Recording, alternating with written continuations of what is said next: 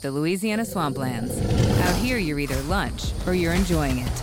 Make sure you end up on top with the all-powerful lineup of Kia SUVs, like the Telluride, Sportage, and Sorrento, equipped with available all-wheel drive, higher ground clearance, and the interior capacity to bring everything you need. So you'll always remain more than a gator's length ahead. Visit your local Kia dealer today to find your next adventure in our ever-capable lineup of SUVs. Kia, movement that inspires. Call 800-3334-KIA for details. Always drive safely. Un incontro che credo qualche anno fa sarebbe stato difficile immaginare, ecco, parlare di intelligenza artificiale in un congresso, in un convegno di psichiatria che è la scienza della relazione con l'altro. Massimo Raboni nella conclusione che ha tenuto ieri ha parlato della psichiatria come la disciplina scienza della relazione, mi è sembrata una definizione molto opportuna, relazione che può essere centrata sull'osservazione, l'immaginazione, l'interpretazione, l'empatia, quello che si vuole, ma è sempre relazione con l'altro.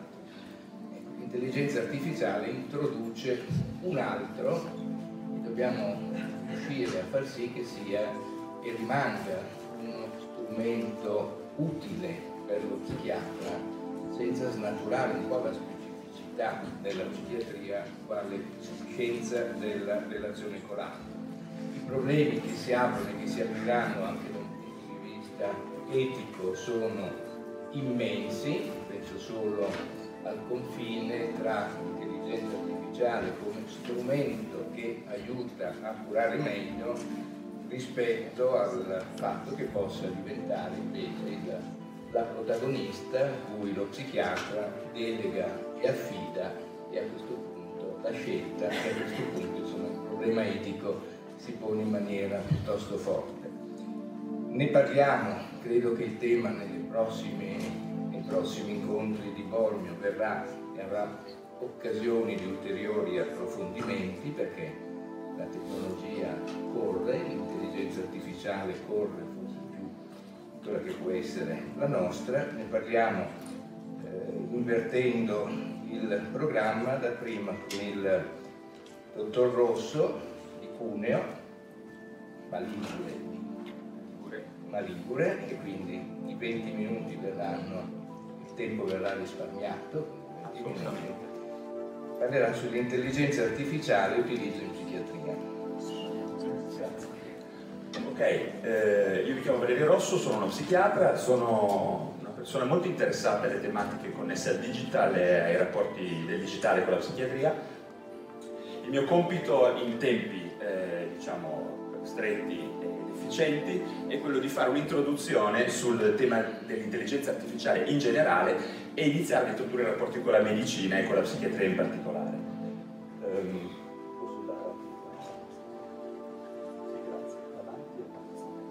Eh, il, primo, il, il, primo, quesito a cui vorrei proporvi insomma, di dare una risposta è come mai stiamo iniziando a parlare proprio adesso di intelligenza artificiale. L'intelligenza artificiale ha un, un'origine piuttosto antica, nel senso che risale i primi studi, la, diciamo, la formalizzazione teorica risale agli anni 50, non solo tramite Turing, ma molti altri studiosi hanno iniziato a dedicarsi all'intelligenza artificiale. Forse qualcuno di voi si ricorda il concetto di perceptrone eh, di Rosenblatt, che il, diciamo, insieme è eh, l'inizio della, della, del, del, machine learning e delle reti neurali. Quindi l'intelligenza artificiale risale a tanti anni fa, ha avuto tante ondate, del, un riscaldamento, raffreddamento successivo nel corso degli anni, eh, negli ultimi anni, diciamo c'è quasi una data che è il 2013, ha avuto un enorme scoppio a livello mondiale, un, hype, un grosso hype, specialmente in ambito eh, del business.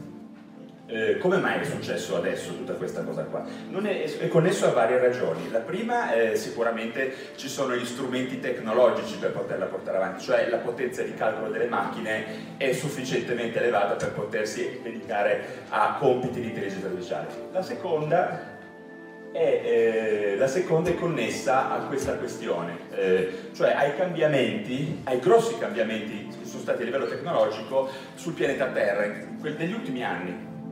Mi riferisco in particolare al fatto che alcune tecnologie hanno un andamento eh, liminale per molti anni per poi avere un andamento esponenziale molto velocemente. Eh, molte di queste tecnologie hanno avuto questo tipo di andamento, internet è una di questi. Eh, vi faccio un esempio, eh, negli anni 90 poche persone stavano scommettendo su internet, poi la stessa, la stessa rete ha avuto un andamento, un'esplosione. Okay?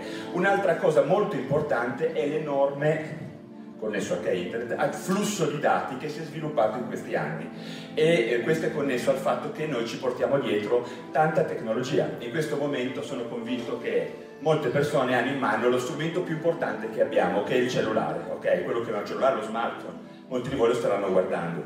Questa è una cosa che è incredibile se pensate a quanto poco tempo una tecnologia di fatto altamente eh, non diciamo invadente, ma molto presente, è addosso a noi. No? Se vi ricordate, vi faccio un esempio eh, stupido forse, ma a metà degli anni 90 c'era qualcuno che diceva guarda quello lì è un po' scemo, usa il cellulare. Okay? Questa affermazione qua al giorno d'oggi perde come minimo di significato, nel senso che ognuno di noi qua, pochi non hanno questo cellulare, questo smartphone in realtà, eh, addosso, senza contare che eh, tutto quello che adesso inizia per smart, ok? Eh, smartphone, smartwatch, smart TV, eh, smart car, eccetera, sono eh, tutte strutture, strumenti che prendono dati, assorbono dati da noi che noi lo vogliamo meno. Non so se avete mai acceso una televisione per la prima volta o un telefono, prima di partire e godervi lo spettacolo di fare la prima telefonata dovete fare un agri, agri, agri, agri a vari disclaimer, ok? Di fatto state dando l'autorizzazione a chi ha prodotto il telefono, a chi ha prodotto molto software all'interno del questo telefono di utilizzare i vostri dati, ok? Quindi questo è uno dei motivi per cui l'intelligenza artificiale sta scoppiando adesso, una, una grande mole di dati, ok? Dati peraltro raccolti in un contesto molto importante, molto di qualità, cioè la nostra quotidianità. Un tempo i dati erano raccolti in contesti molto strutturati e quindi anche contesti parecchio, eh, diciamo, mh, falsati. No? Un ricercatore che raccoglie dati mette sempre del suo, parlando da psichiatri sappiamo che ci sono elementi narcisistici che intervengono in, una, in un lavoro di ricerca, molti perturbanti che determinano la raccolta di dati. In questo caso, nel caso di quelli che si chiamano big data, The Louisiana Swamplands. Out here, you're either lunch or you're enjoying it. Make sure you end up on top with the all-powerful lineup of Kia SUVs, like the Telluride, Sportage, and Sorento, equipped with available all-wheel drive, higher ground clearance, and the interior capacity to bring everything you need, so you'll always remain more than a gator's length ahead. Visit your local Kia dealer today to find your next adventure in our ever-capable lineup of SUVs. Kia, movement that inspires. Call 800-333-4KIA for details. Always drive safely. Cioè i dati vengono raccolti tramite tutta la tecnologia di adesso, quindi di internet, che raccoglie nostre, i nostri interessi, cosa mangiamo, cosa ci piace, che film vediamo, eh, che gusti sessuali abbiamo, dove siamo, no? Tantissime cose. Questi vengono raccolti in un contesto incredibilmente puro, che è il contesto reale, ok? I big data sono molto diversi quindi dai dati normali che noi abbiamo sempre raccolto e la medicina sta per essere stravolta da questo problema, da questo problema e questa opportunità dei big data perché sono dati che hanno la caratteristica di non poter essere considerati all'interno dei cosiddetti database relazionali classici. Difficilmente si riescono ad introdurre in un classico foglio Excel. Se voi qualcuno dove ha fatto un lavoro di ricerca, Excel sarà stato il suo pane quotidiano, magari qualcuno ha usato anche qualcos'altro. Quindi big data sono dati che hanno un enorme volume come prima caratteristica, eh, ma non è solo quello il punto, sono dati non strutturati che oltre a un grande volume hanno una grande velocità di flusso non è una raccolta, eh, dire, statica, è una raccolta estremamente dinamica, molto veloce. Inoltre hanno una, un'altra caratteristica che è un limite se non ci fosse l'intelligenza artificiale, ma nel caso dell'intelligenza artificiale è un grandissimo vantaggio che sono vari. Io col telefono raccolgo, ad esempio con uno smartphone o con altre tecnologie, con, navigando sul web, raccolgo tantissimi dati eterogenei e l'intelligenza artificiale ha la possibilità di occuparsi di trovare correlazioni fra questi dati. L'altra caratteristica, l'ultima, le 4V, adesso ce n'è una 5, sono dati che hanno veridicità e valore proprio perché sono dati raccolti in un contesto naturale, in un contesto della, della cosa reale. Un dato importante è questo, che eh, questo dato qua in fondo, che i dati che sono raccolti in questo periodo qua eh, rispetto alla, alla, medicina stanno crescendo una, ad una velocità altissima. Ogni anno, grazie, ogni anno si ha un 40, circa un 48% in più di, di, nuovi dati che vengono a, a essere sottoposti alla nostra attenzione.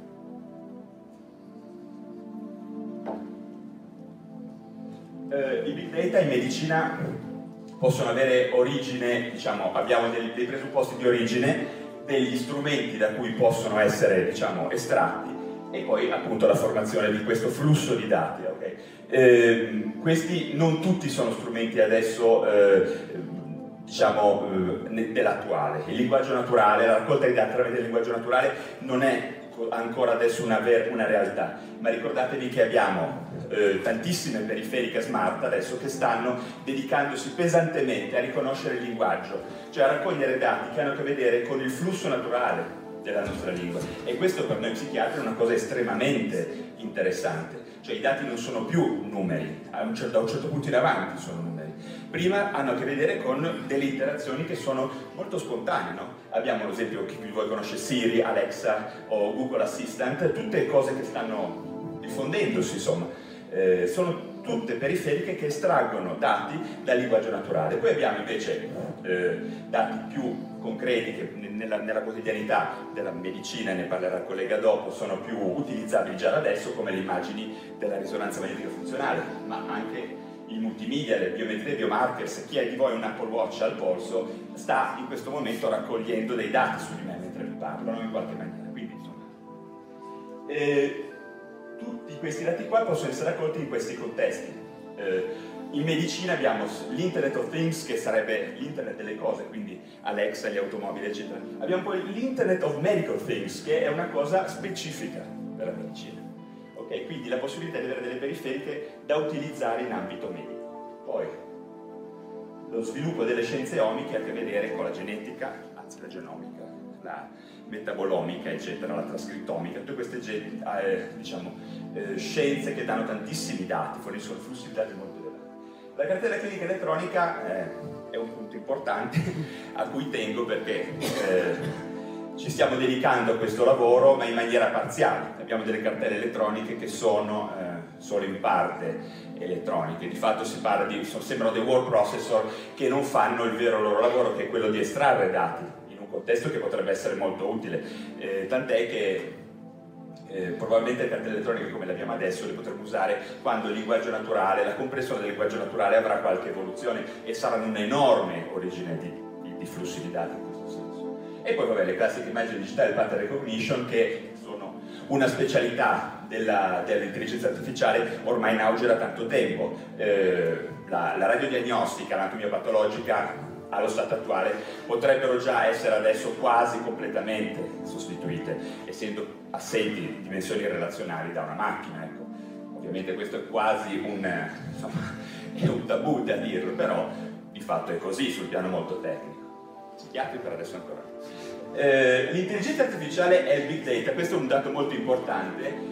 Eh, in medicina e farmaceutica eh, hanno una previsione da McKinsey, quindi insomma il gold standard per quello che riguarda la, eh, la, traduzione in economia di quelle che sono le nuove tecnologie è di circa 100 billions, cioè 100 miliardi di dollari all'anno, quindi è davvero tanto. Quando ci sono così tanti soldi in gioco è il caso di iniziare a occuparsi della questione, ecco. E sono proprio soldi che stanno investendo. Tant'è che se andiamo a vedere gli investimenti nel campo dell'intelligenza artificiale in generale hanno un andamento che inizia a essere tipo esponenziale. Per quello che ci riguarda, è interessante valutare quali sono gli articoli che hanno come argomento intelligenza artificiale e medicina. I dati più precisi che ho trovato sono fra il 2013 e il 2016, ma sono rappresentativi di cosa sta succedendo. L'oncologia è al primo posto. L'oncologia perché è al primo posto? Eh, come crescita degli articoli, perché è la scienza medica che più si, eh, diciamo, si avvale delle tutte le discipline omiche, quindi genomica, eh, metabolomica, eccetera. Eh, le neuroscienze però sono al secondo posto, okay? quindi eh, neuroscienze in generale, quindi dal, non solo la psichiatria. Però se andate a vedere, se state guardando, il numero di articoli è in una crescita molto molto elevata. Questo è un dato che vale la pena guardare bene perché ha a che vedere con, eh, con, chi si sta occupando adesso di questo problema, cioè dell'intelligenza artificiale e della medicina e soprattutto della psichiatria.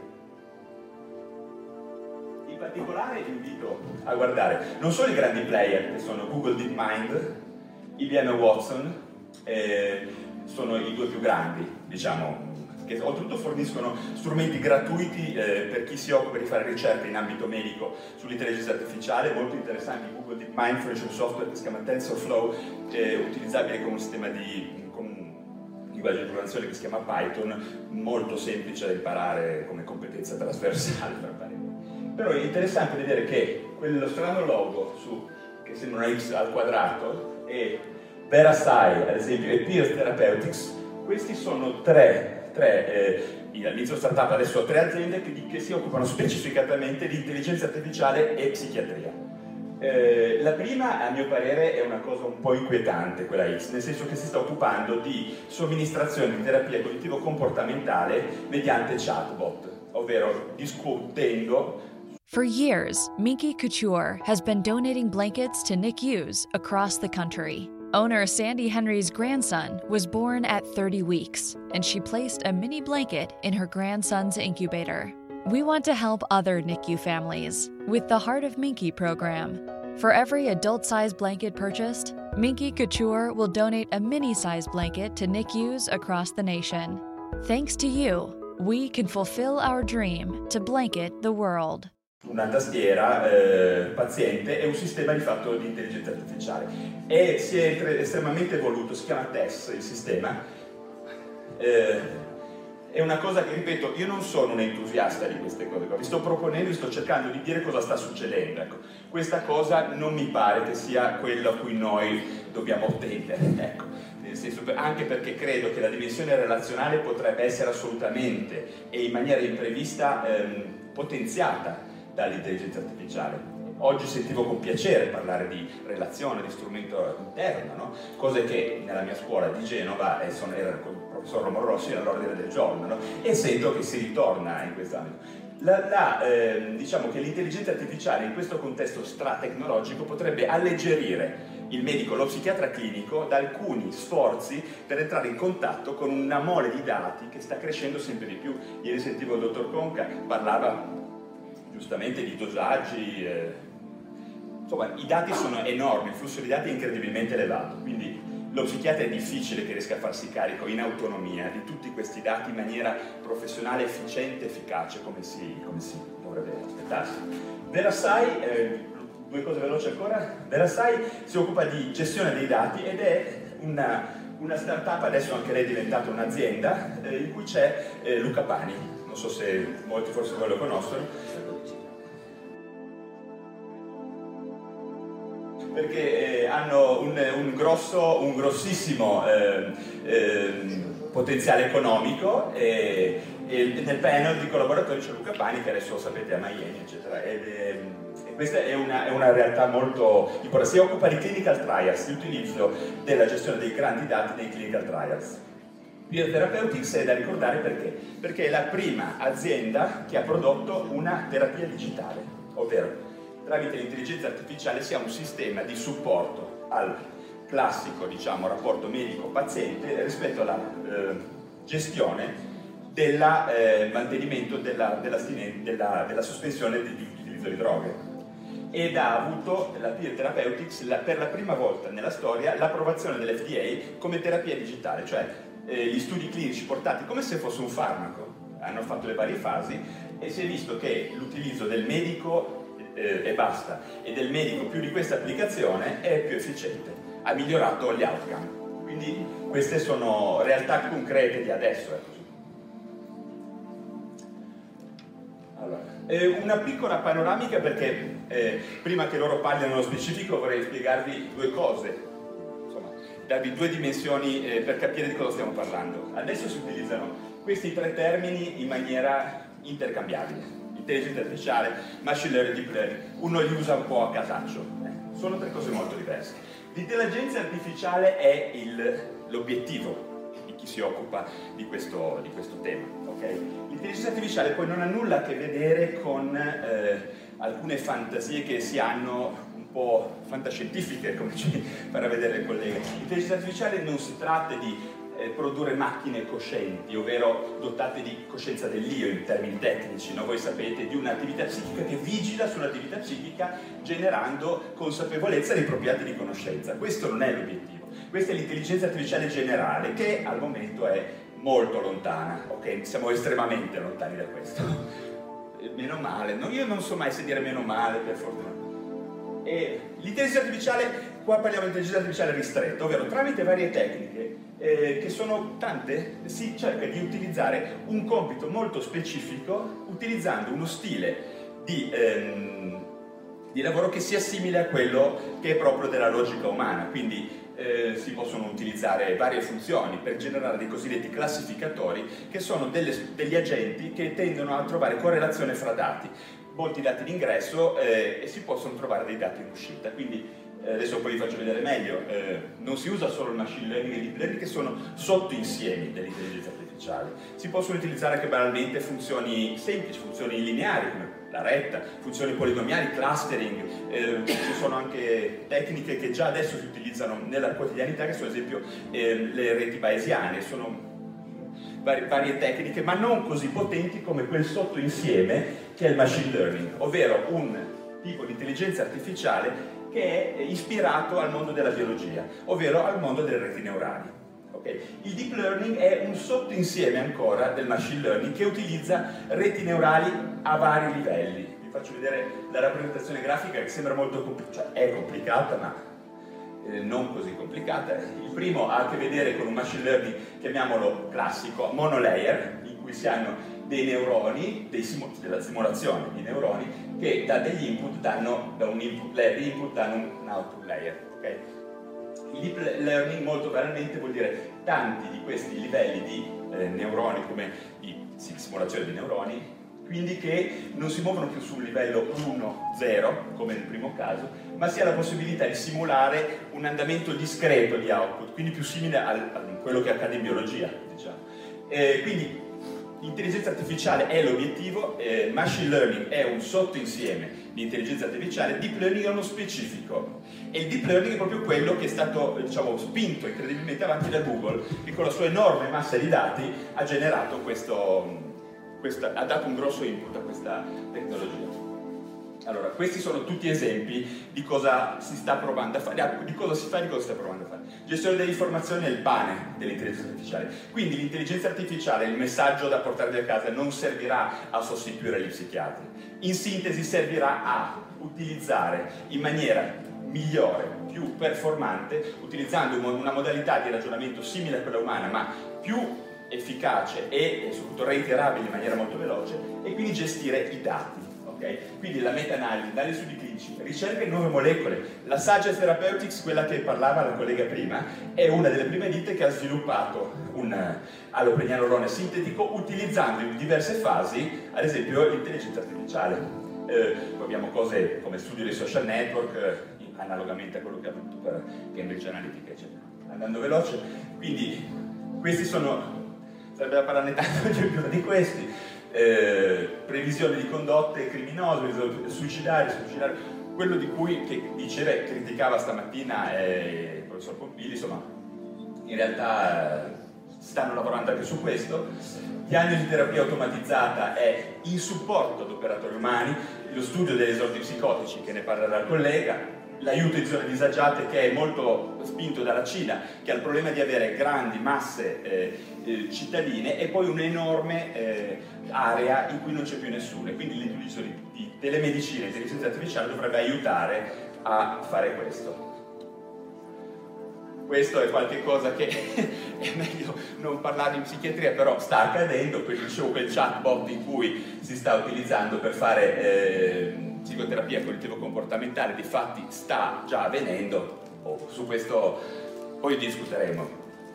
Eh, questo è il progetto a mio parere più interessante, andatevelo a vedere, non ve lo spiego completamente, è una simulazione tramite intelligenza artificiale molto nel concreto della mente umana, de, del cervello e di costruzione della mente umana, è il secondo progetto finanziato, più finanziato in Europa, e, e include 500 scienziati, ingegneri e neuroscienziati e 100 università prevalentemente del nord Europa che stanno provando a simulare in maniera molto pratica, molto concreta, non pratica, la mente umana. Eh, etico, l'ultima diapositiva, eh, non è tanto sì o no, come è accaduto per internet, come è accaduto per gli smartphone, il problema non saremo noi a decidere che cosa succede. Potremmo forse decidere se metterci eh, qualche cosa di nostro, se portare qualche cosa di nostro, oppure arroccarci in una posizione, chiamiamola eh, di diniego, no? di, di, allontanamento e diciamo che le cose andranno avanti comunque, al di là di quello che faremo come è successo e quindi probabilmente è una decisione che dovremo prendere piano piano anche noi psichiatri se metterci un pochino il naso oppure no. Il tempo è questo. questo è... Amplify your career through training and development solutions specifically designed for federal government professionals. From courses to help you attain or retain certification, to individualized coaching services, to programs that hone your leadership skills and business acumen, Management Concepts optimizes your professional development. Online, in person, individually, or groups, it's training that's measurably better. Learn more at managementconcepts.com. That's managementconcepts.com.